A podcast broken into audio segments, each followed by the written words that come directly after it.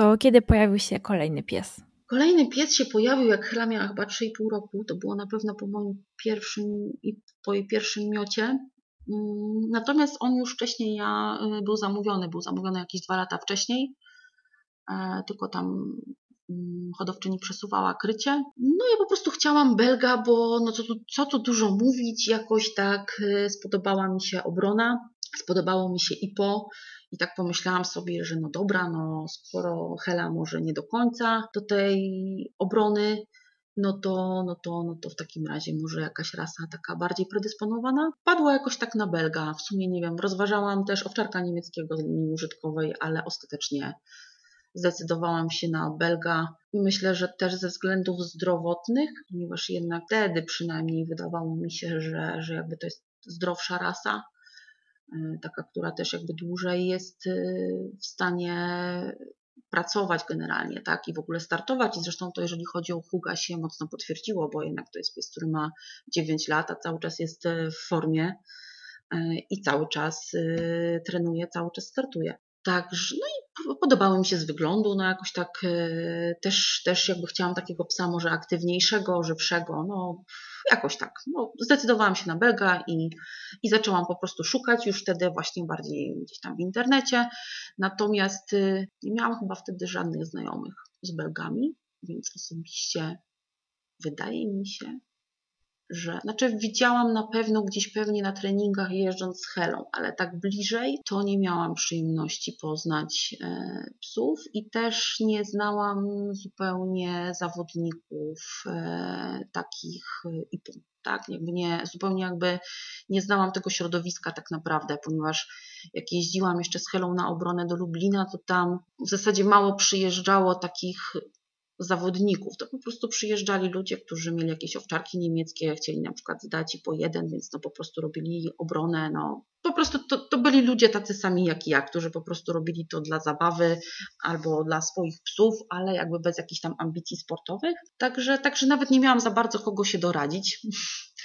E, nie miałam też nikogo, kto by mi jakoś pomógł kupić e, czy znaleźć jakiegoś fajnego szczeniaka, więc po prostu szukałam w internecie. Zależało mi, żeby rodzice faktycznie, e, no po pierwsze byli przebadani zdrowi, a po drugie pracow- po prostu, żeby były to psy, które są jakoś tam sprawdzone w sporcie. I, no i trafiłam na, na hodowlę Bokaro, gdzie mama Huga startowała w wielu zawodach, też na Mistrzostwach Świata i nawet była całkiem mm, wysoko w rankingu. Na pewno była w pierwszej dziesiątce, już nie pamiętam, na jednym FMBB chyba była albo piąta, albo szósta jakoś tak. E, I, e, i napisałam do hodowczyni, która po prostu zgodziła się. Znaczy tam oczywiście ja napisałam jej dużo, że co robię, napisałam też o Heli, że o jest, ale no, że tutaj chciałabym właśnie E, do IPO.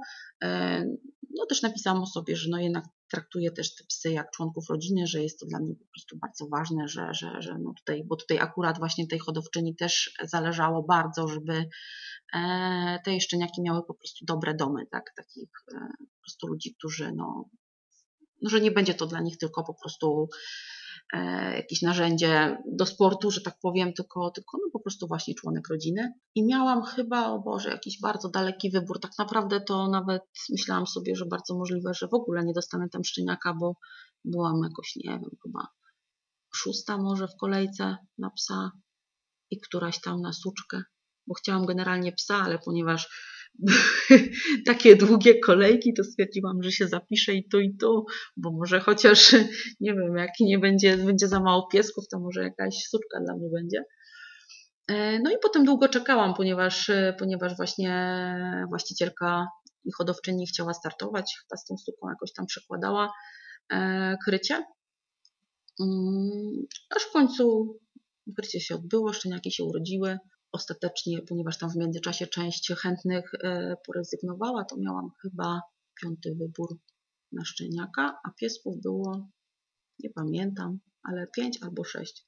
Także wydaje mi się, że miałam jakoś tak, chyba albo ostatni, albo przedostatni e, wybór. I w jaki sposób podjęłaś decyzję? Byłam tam dwa razy, to znaczy raz pojechałam, jak one miały jakoś tak koło szóstego tygodnia, mm, żeby w ogóle je poznać i zobaczyć, tak sobie wstępnie zdecydować. Mimo tego, że wtedy jeszcze nie mogłam wybrać, ponieważ y, one jeszcze, te, te jakby pierwsze osoby, które miały pierwszeństwo wyboru, jeszcze, jeszcze sobie nie wybrały. Znaczy dwa pieski, przepraszam, dwa pieski były chyba wtedy już zarezerwowane, trzeci jeszcze nie był zarezerwowany i kolejny oczywiście też nie, więc no tak po prostu pojechałam je poznać. No a potem jak się wyjaśniło co i jak, to wyszło właśnie, że ja mam ten przedostatni wybór. Piesek, który mi się na tej pierwszej wizycie chyba w sumie najbardziej spodobał, to akurat e, został wzię znaczy wziął go właśnie ten e, pan, który no jakby miał wybór przede mną. I ja potem już no, mogłam decydować między, między dwoma i tak naprawdę Huka wzięłam e, przede wszystkim dlatego, że tamten drugi szczeniak troszeczkę wydawało mi się, że może mieć reakcję na dźwięki, e, a w IPO jednak jest to ważne, żeby tutaj pies pod tym względem E, było ok, ponieważ no jest tutaj sprawdzona reakcja na strzał. I szczerze mówiąc, e, miałam trochę wątpliwości co do tych szczeniaków, ponieważ e, one miały średni popęd łupu, taki właśnie jeszcze w tym wieku. A Hugo to już w ogóle, bo tamte pozostałe to jeszcze coś tam czasami mnie tam ugryzły, czy cokolwiek się chciały bawić. On, on, on pamiętam, że w ogóle nieco mnie troszeczkę E, niepokoiło i też miały taki średni, e, średnią chęć do jedzenia. To znaczy one jadły, ale no raz byłam przy karmieniu, e, gdzie hodowczyni dała im suchą karmę namoczoną i po prostu one tak podeszły do tego wszystkie, jadły, ale jadły powoli i część w ogóle tej karmy zostało, więc dla mnie to w ogóle było coś niesamowitego, bo ja miałam wcześniej, niewiele wcześniej, miotkę tych dogów, które po prostu bawiły się bez żadnego problemu, e, a jeść to jadły tak, że po prostu w 5 sekund znikało wszystko i w ogóle nigdy nie było absolutnie w ogóle zdarzenia, żeby cokolwiek zostało, to w ogóle było niemożliwe. Więc ja po prostu tak patrzyłam na to i tak po prostu zapytałam nawet e, hodowczyni, że kurczę, no a jak one w ogóle ślady będą, no bo no ślad sportowy w IPO się jednak e, uczy przy pomocy jedzenia, więc ten pies no, dobrze jakby był zmotywowany na jedzenie i chciał potem tą karmę zjadać ze ślad, na śladzie. No a one tak właśnie trochę średnio. Ale no ona mi powiedziała, że nie, to wszystko będzie w porządku, będzie wszystko ok. No i, no i nie wiem, no i wzięłam Huga. Tak jakoś po prostu myślałam sobie, że no kurczę, no przecież no kurczę, no jakoś to będzie, no. Niemożliwe, żeby się, e, żeby się tam, że to się wszystko na pewno rozwinie e, i będzie po prostu dobrze. I zresztą w gruncie rzeczy tak się właśnie stało, tak, chociaż początki były ciężkie, bo on bardzo długo miał bardzo słaby popęd łupu, mm, zwłaszcza jeżeli chodzi o zabawę ze mną, to praktycznie rzecz biorąc w ogóle się nie chciał ze mną bawić, bo jak ja tylko brałam zabawkę, to on już mi ją od razu oddawał. Był taki właśnie, że jak chcesz, to proszę, możesz sobie to wziąć. No i jeżeli chodzi o jedzenie, no to też był taki średnio. No oczywiście wszystko zjadał, ale nie miał tego tak zwanego drive'u na jedzenie, a ja też jako niedoświadczona osoba, bo ja wtedy dopiero, można powiedzieć, jakieś 3 lata pracowałam jakoś tam z psami i no, cały czas się uczę, tak, no ale wtedy to wiedziałam dużo mniej niż wiem teraz, więc też za bardzo nie umiałam tego zbudować, a przynajmniej przyspieszyć jakoś e, po prostu zbudowanie tych popędów obu. E, raczej byłam tym po prostu zdziwiona, rozczarowana i w ogóle sfrustrowana, że jak to w ogóle może tak być. Helka, która po prostu sama sobie mleczaki wyrywała na zabawkach, a tu mam maliniaka, który powinien być piranią, a on po prostu w ogóle nie chce się bawić ze mną. Także no, początki były ciężkie, ale z drugiej strony to był pies, który po prostu, z którym po prostu od bardzo szybko nawiązałam bardzo silną relację i po prostu, no nie wiem, ja się zakochałam po prostu w tym psie i to tak sobie trwa do tej pory. Także ja mam z nim bardzo silną więź i to jest taka więź e, w obie strony. Czyli on też ma bardzo silną więź ze mną. To jak wyglądały Wasze początki w IPO? Mm, początki w IPO to były takie, że właściwie to ja go bardziej prowadziłam na początku obediensowo e, i trochę też e, myślę, że to było do niego nie do końca dostosowane, bo to był taki moment, kiedy dużo wtedy robiliśmy ćwiczeń na mm, taką kontrolę, słuchanie, samokontrolę. Także te, ten, ten szczeniak musiał też bardzo dużo myśleć, jakby no gdzieś tam, a on no przez to, że miał właśnie no jednak te popędy dosyć słabe, to myślę, że potrzebował zupełnie czegoś innego, czyli raczej po prostu nakręcania, rozkręcania e, i takiego troszeczkę bardziej, e, nie wiem, rozdziczania, pójścia na żywioł i, tak dalej. Natomiast ja tak naprawdę też, no, no po prostu miałam takie narzędzia, jakie miałam. One się super sprawdziły w przypadku Heleny.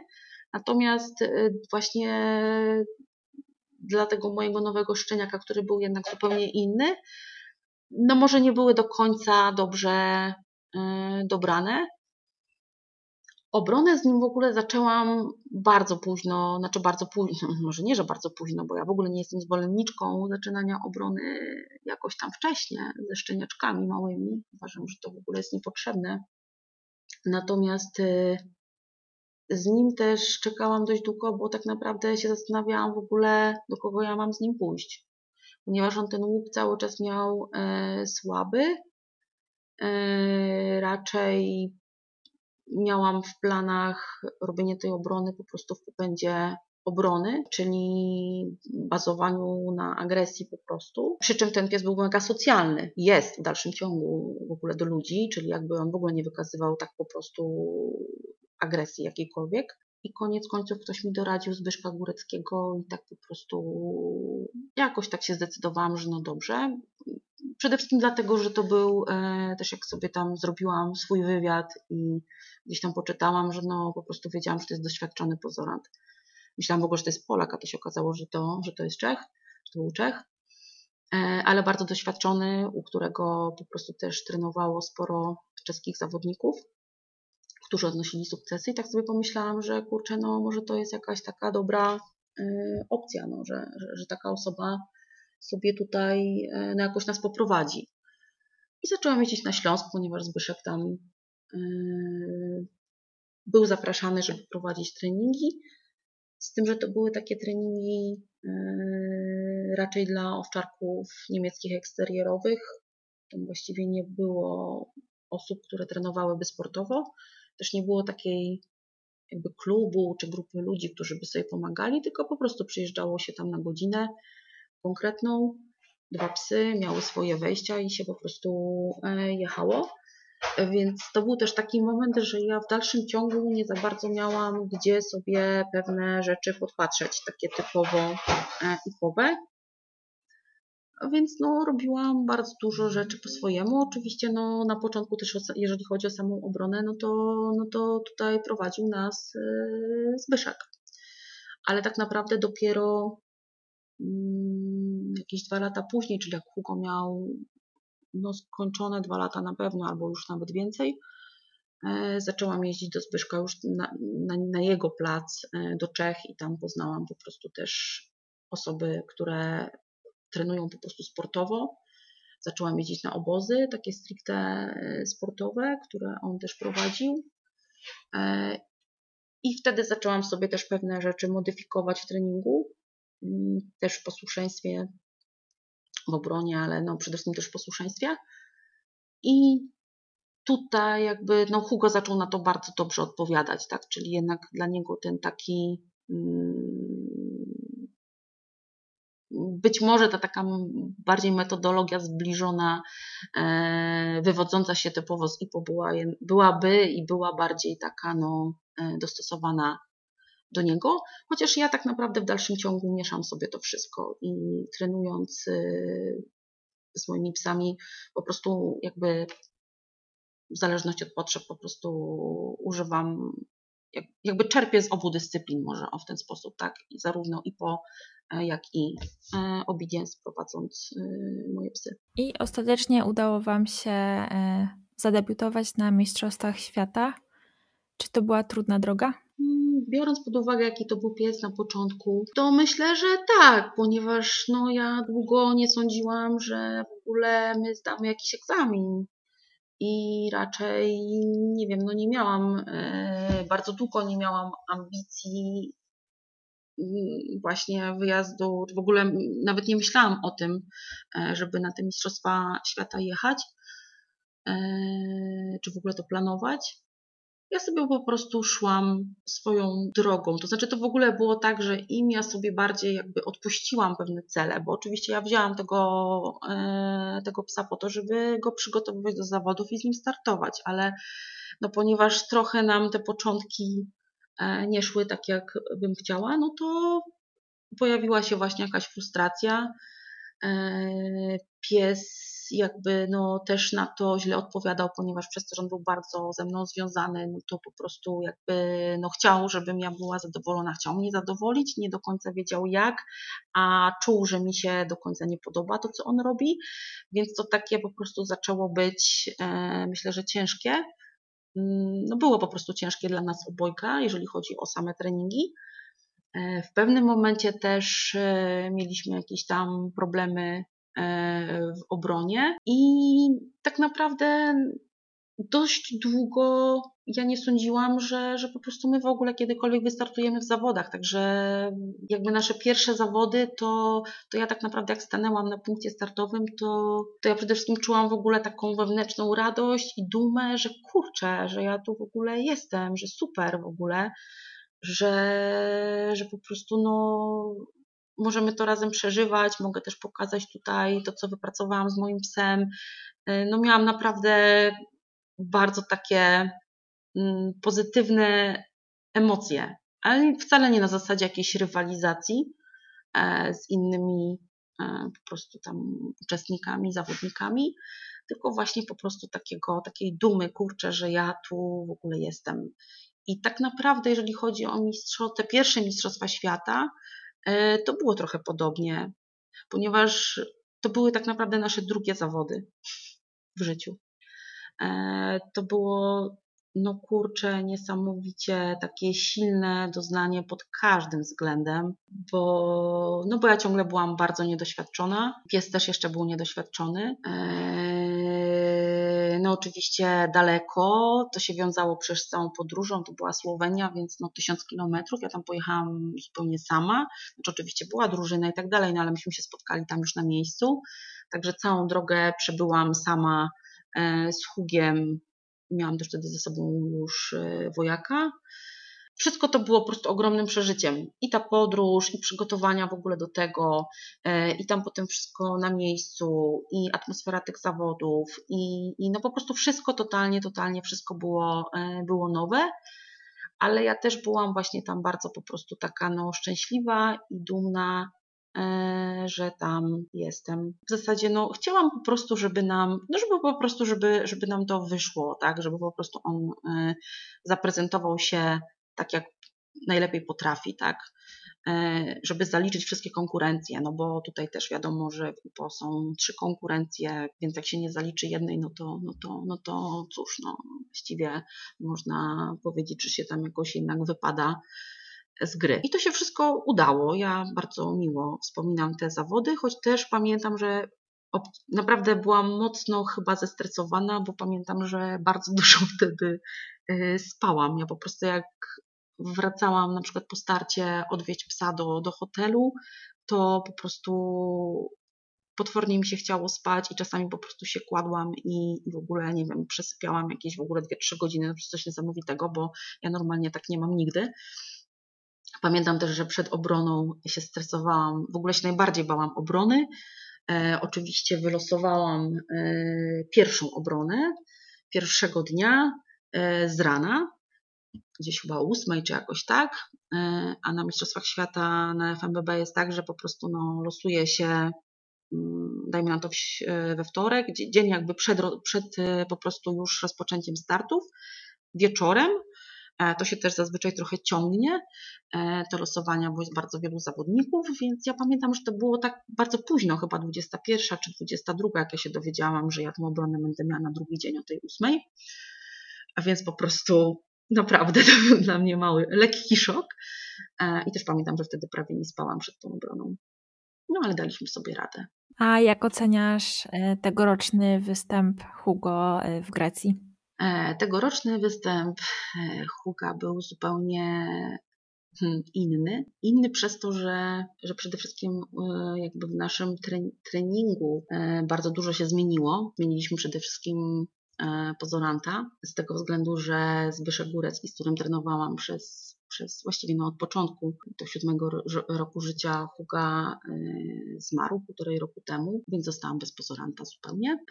No i tak się to wszystko jakoś tak potoczyło, że, że zaczęłam najpierw trenować z Patrykiem Krajewskim, a potem z kolei Patryk zaczął E, znalazł e, Tukę z Finlandii e, i zaczął z nim organizować seminaria. Także siłą rzeczy zaczęłam brać w tych seminariach udział, ale nie było to, szczerze mówiąc, nie była to dla mnie łatwa zmiana. Po pierwsze, dlatego, że no co tu dużo mówić, to nie był do końca mój wybór. Gdyby mogło być inaczej, to myślę, że przynajmniej z tym psem niczego bym nie zmieniała i dokończyłabym po prostu jego karierę już ze Zbyszkiem, więc no było to na pewno emocjonalnie dla mnie bardzo trudne.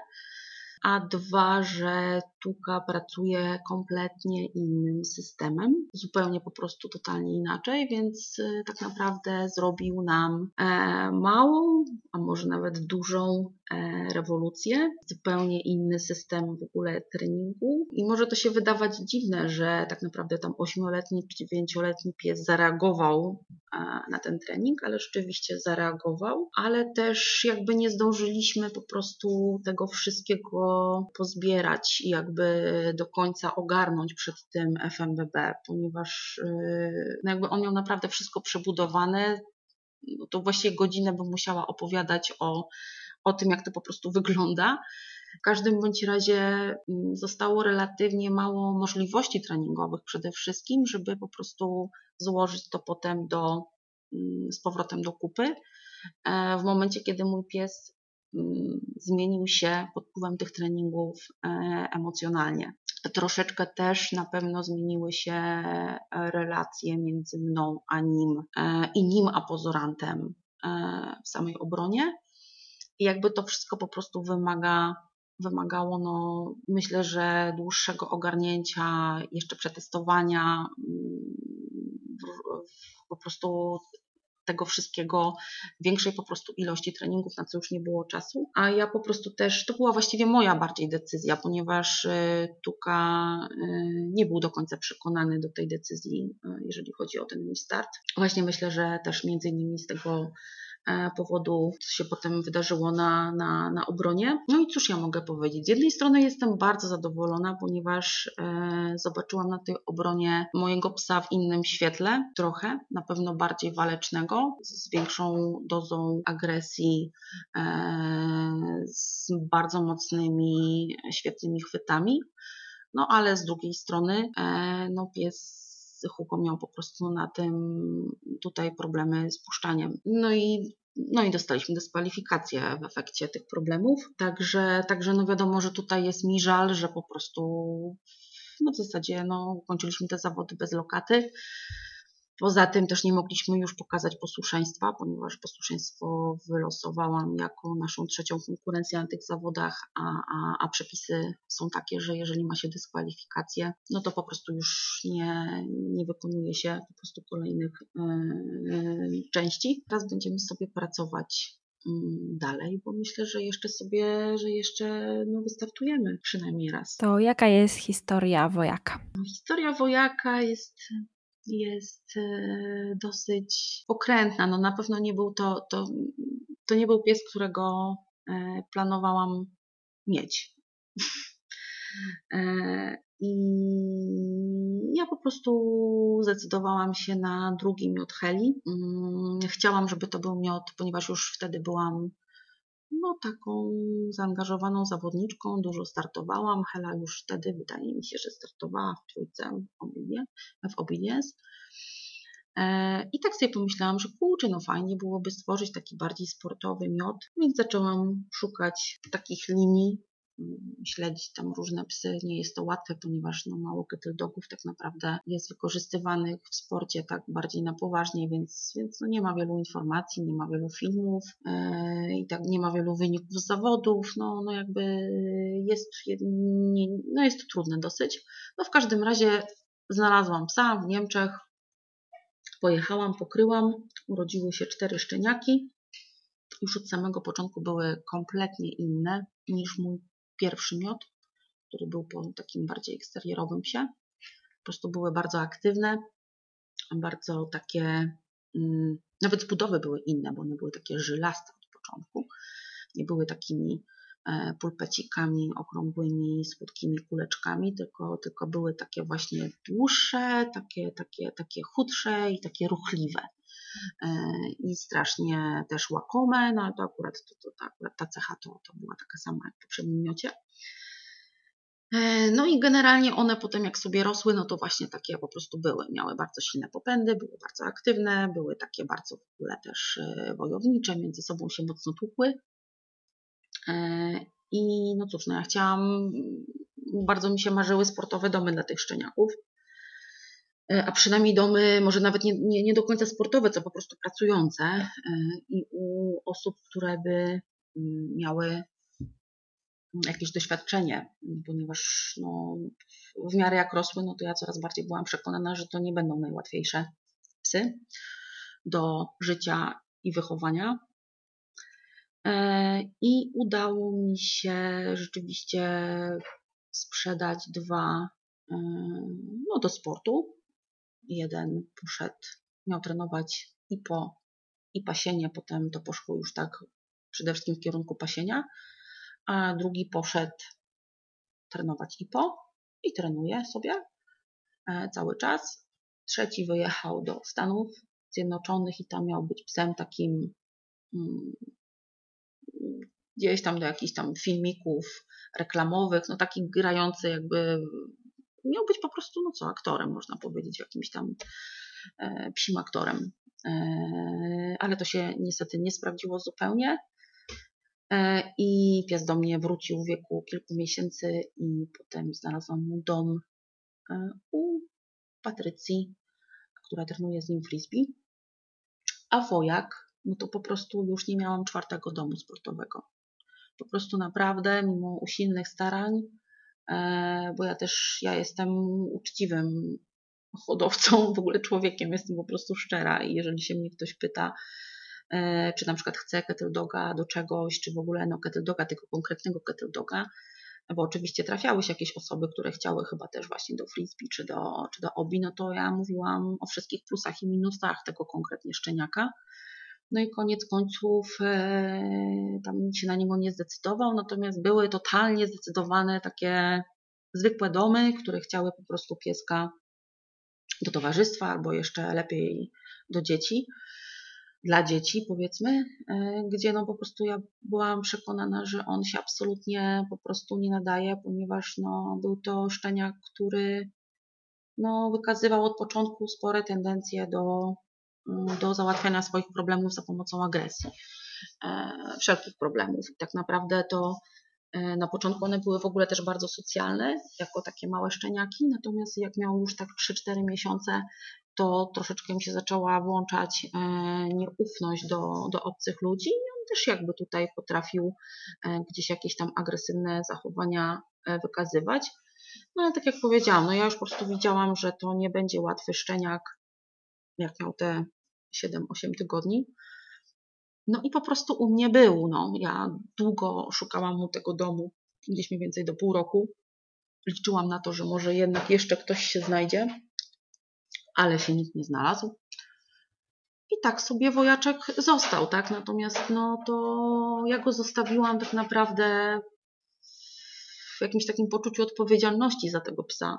Po prostu bałam się, że jak go, no nie wiem, gdzieś sprzedam po prostu właśnie do takiego zwykłego domu, to on i tak do mnie wróci albo, albo coś się tam jeszcze wydarzy i, i, i dlatego po prostu został, ale no miałam świadomość, że ja po prostu nie będę miała dla niego czasu za wiele.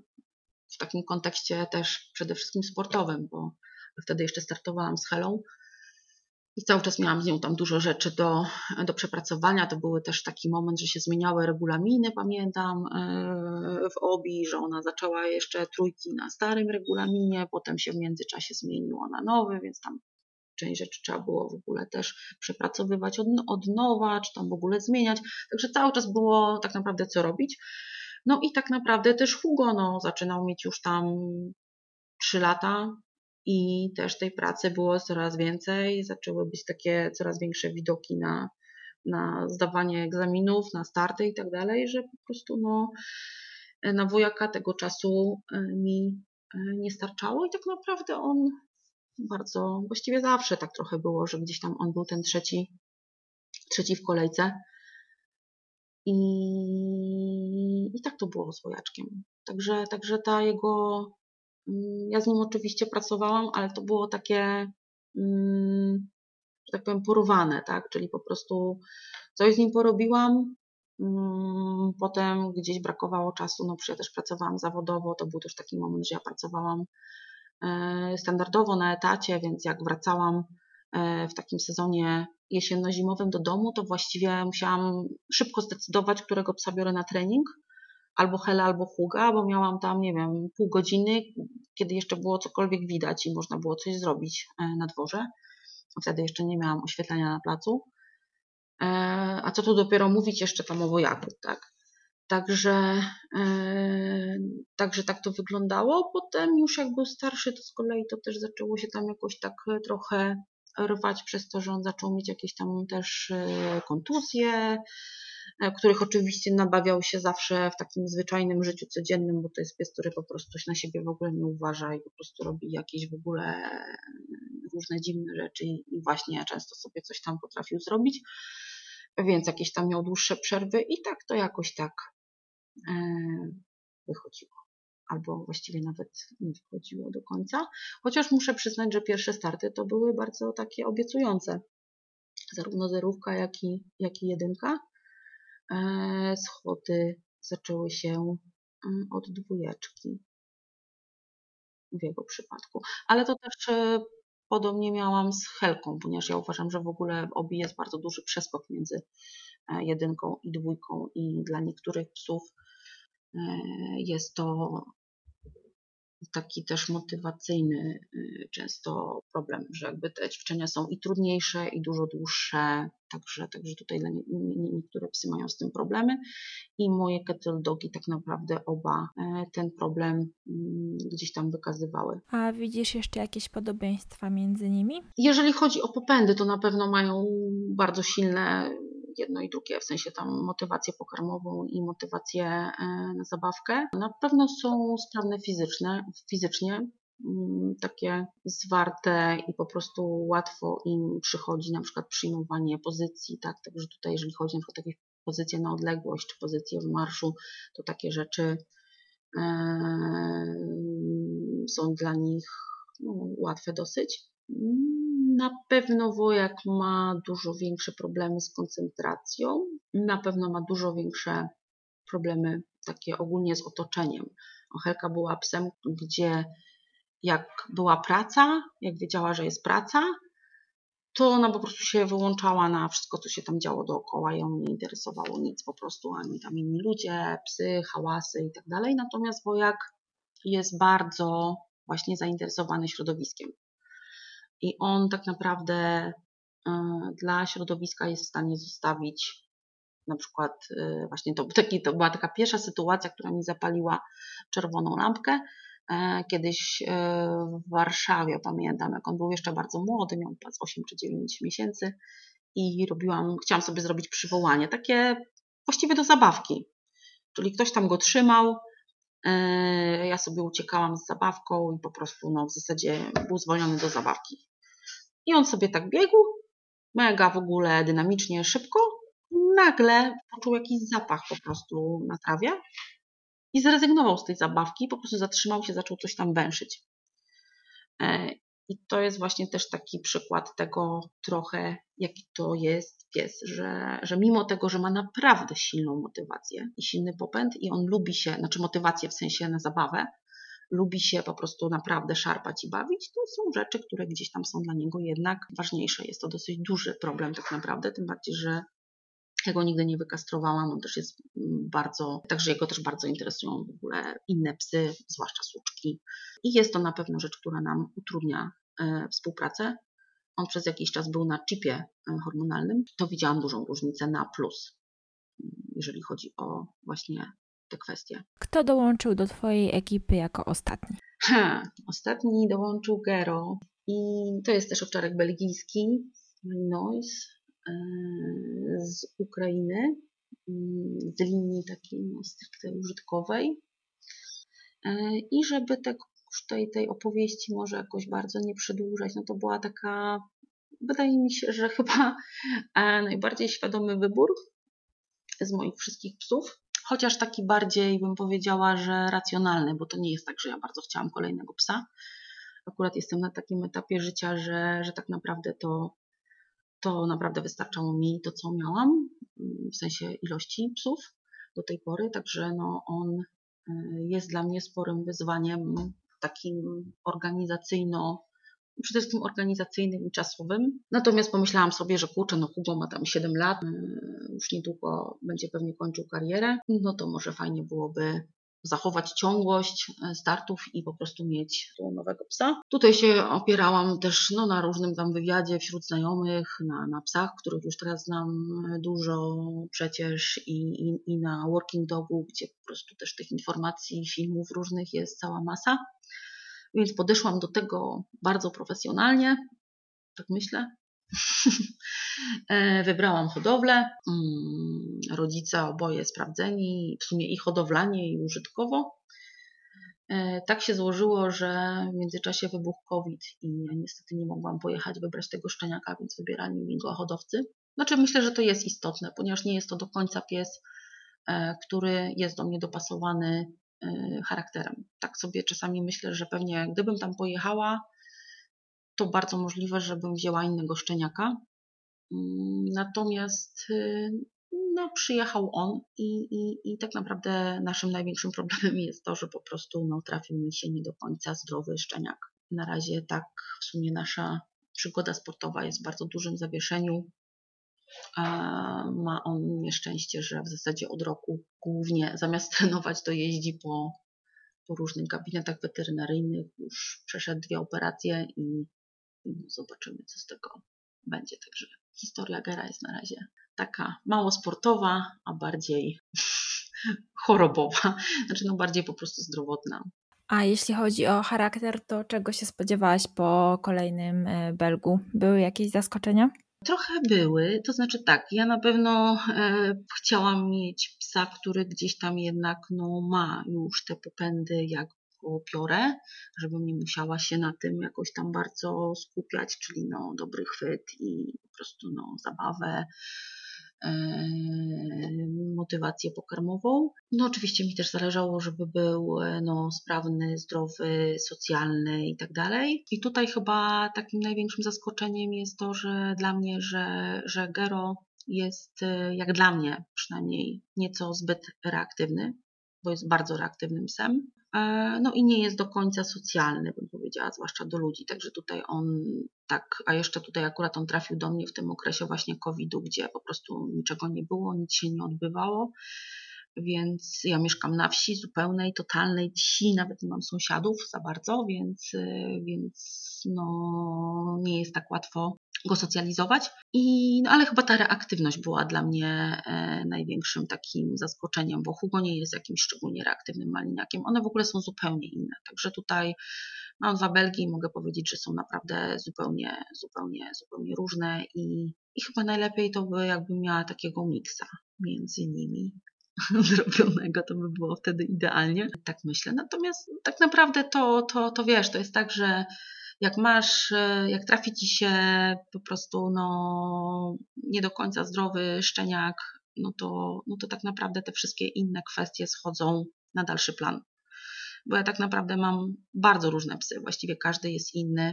Do każdego jakoś tam byłam w stanie się dopasować, do każdego byłam w stanie jakoś tam szybciej lub, lub dłużej to trwało, ale jakoś tam dobrać metody, które no, doprowadziły mnie do, do, do, do jakiegoś tam sukcesu, powiedzmy.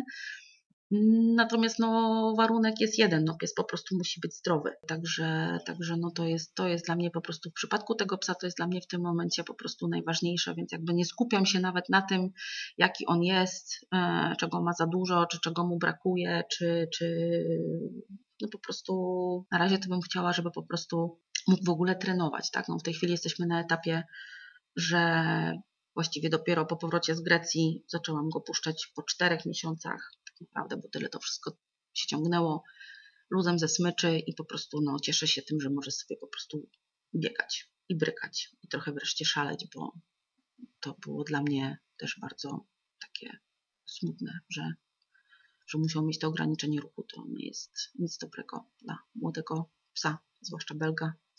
A myślisz, że jego y, hodowca podejrzewał, że będzie mieć jakieś problemy zdrowotne? Myślę, że nie, że nie, jakby nie spodziewam się e, tego, żeby tutaj świadomie mi przysłali szczeniaka, który, który ma jakiś problem. No, wydaje mi się, oni, oni jakby wiedzieli też, że ja jestem zawodniczką, wiedzieli, że ja potrzebuję psa do startów. Raczej zakładam, że, że jednak no, chcieli mi e, dać po prostu no, dobrego psa i zdrowego, bo to dla nich też jest tak naprawdę mm, jakaś tam reklama, tak, no, w ręce jakby no, zawodnika, powiedzmy tak, nie tylko przewodnika, ale też zawodnika. Po prostu no, trafił dobry szczeniak i mógł potem e, być wizytówką ich hodowli, także no, raczej wierzę w taką wersję po prostu wydarzeń. No tak się złożyło, tak, to, to nie było widoczne od początku. Problem się zaczął po prostu pojawiać, jak on e, miał ten okres takiego szybkiego wzrostu, zaczął po prostu dorastać. No i po prostu no wtedy to wyszło, a że jeszcze się okazało, że problem jest nie do końca jasny i łatwy do diagnostyki, no to no to to w ogóle już skomplikowało sytuację jeszcze bardziej. A jak widzisz e, wzrastającą popularność maliniaków? Przede wszystkim najbardziej mnie martwi to, że jest coraz więcej e, Belgów gdzieś tam w fundacjach, w schroniskach, bo ludzie po prostu biorą bardzo pochopnie i po prostu nie radzą sobie potem Także to jest bardzo przykre, tym bardziej, że Belgi są psami naprawdę bardzo takimi emocjonalnymi. I myślę, że, że, że to takie, takie sytuacje są po prostu dla nich też bardzo trudne. Myślę, że chyba w przypadku żadnej rasy popularność nie wpłynęła korzystnie na, na, na rozwój e, tej rasy, także, także myślę, że to nie jest, nie jest na pewno najlepsze. A w przypadku tej rasy, jakie byś wymieniła plusy i minusy? Myślę, że na pewno dużym plusem jest y, chęć mm, współpracy z przewodnikiem i właśnie łatwość nawiązywania takiej silnej więzi, bo na tej bazie można po prostu wiele, naprawdę bardzo dużo zbudować. No zazwyczaj są to psy takie no właśnie chętnie współpracujące i zmotywowane i dla pracy samej w sobie, i dla pracy dla przewodnika, i też w ogóle na jedzenie, czy, czy, czy, czy, czy z motywacją taką e, typowo łupową. Są na pewno bardzo też sprawne fizycznie pod kątem życia e, z maliniakiem. Też znowu zależy jaka linia, bo ja czasami sobie myślę, że na przykład taki Hugo to by się mm, przy aktywnej rodzinie, bo oczywiście on rzeczywiście ruchu musiał mieć zapewnionego dużo, i cały czas musi mieć ten ruch zapewniony, e, ale nawet niekoniecznie to musi być jakaś e, stricte nie wiadomo jaka praca. Mm, że jeżeli to by było po prostu jakieś bieganie, nie wiem, tylko że no luzem, tak? Bo wiadomo, że no kurczę, jak się idzie spacerem, to ten taki belk to jest duży pies, to on tam nawet dobrze pulsować nie może. Także to by musiało być jakieś bieganie albo luzem, albo po prostu, że, że ktoś z nim biega, jakiś mm, nie wiem, z rowerem, no takie rzeczy. Czy... Także tutaj ja wiem, no kurczę, nie wydaje mi się, żeby na przykład Hugo potrzebował jakiejś po prostu wybitnej pracy, yy, że nie wiem, że koniecznie musi trenować obronę albo tam nie wiadomo co. Natomiast Gero akurat yy, bardziej to, to, to jest rzeczywiście pies, który, który po prostu jest bardzo taki stworzony jakby rzeczywiście do sportu, też poprzez swoją reaktywność i, i też no, tendencję do, do zachowań agresywnych, bo, bo, bo ma takie, no też na pewno nie, nie byłby po prostu łatwy, czyli jakby no tutaj taki, taki pies, gdyby trafił do domu, któremu e, jakby no jest niedoświadczony, nie do końca potrafi gdzieś tam wychować psa, zapewnić mu e, właśnie spożytkowania tej energii, i socjalizować i tak dalej, no to rzeczywiście to, to, to raczej kiepskie po prostu połączenie. Także też wydaje mi się, że po prostu zależy, e, zależy jaka rodzina e, i, i jaki i jaki belk. Na dzisiaj to wszystko. Na kontynuację rozmowy zapraszam już za tydzień.